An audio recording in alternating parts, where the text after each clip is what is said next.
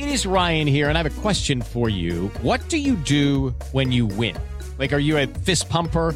A woohooer, a hand clapper, a high fiver. I kind of like the high five, but if you want to hone in on those winning moves, check out Chumba Casino. At ChumbaCasino.com, choose from hundreds of social casino style games for your chance to redeem serious cash prizes. There are new game releases weekly, plus free daily bonuses. So don't wait. Start having the most fun ever at ChumbaCasino.com. No purchase necessary. BGW. Void were prohibited by law. See terms and conditions. 18 plus.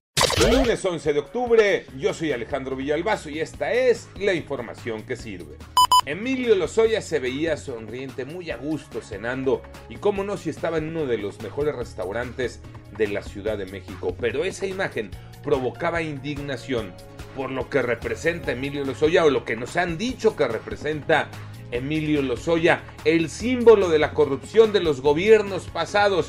Hoy en la mañanera, el presidente López Obrador así reaccionó a esa imagen de Emilio Lozoya. Yo este, creo que es legal, pero es eh, inmoral el que se den estas cosas. Es eh, una imprudencia, para decirlo menos, un acto de provocación. COVID-19 los números, Iñaki Manero.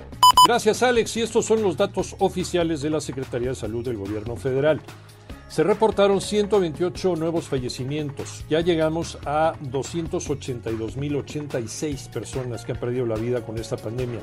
La cifra total de personas infectadas ya llegó a 3.723.235 casos positivos. Los estados con el mayor número de personas fallecidas, mucha atención, Ciudad de México, Estado de México y Jalisco.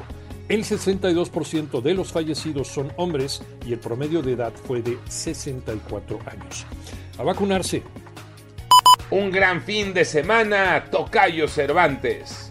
Te saludo y con una sonrisa de oreja a oreja, Tocayo, porque fue un gran fin de semana para el deporte mexicano, arrancando con el tercer lugar en el Gran Premio de Turquía para Sergio Checo Pérez, logra su décimo tercer podio desde que corre en la máxima categoría y se mantiene en el quinto puesto en el Campeonato Mundial de Pilotos. Julio Urias, que de su mano llevó a los Dodgers de Los Ángeles a derrotar a los Gigantes de San Francisco el sábado por la noche para emparejar la serie divisional. Una victoria importante en los playoffs en el béisbol de las grandes ligas. Pero esto no queda aquí. La selección mexicana de fútbol ganó con autoridad en la cancha del Estadio Azteca 3 a 0 Honduras para recuperar el liderato del octagonal final del área de la CONCACAF rumbo al Mundial de Qatar 2022. ¿Y qué me dicen de Paola Longoria, la número uno en el racquetball? Por décima ocasión consecutiva gana el US Open tras derrotar en la final a la argentina María José Vargas pero también ganó en dobles junto a Samantha Salas. Yo soy Alejandro Villalbazo, nos escuchamos como todos los días de 6 a 10 de la mañana, 88.9 Noticias y en digital a través de iHeartRadio. Pásenla bien, muy bien, donde quiera que estén.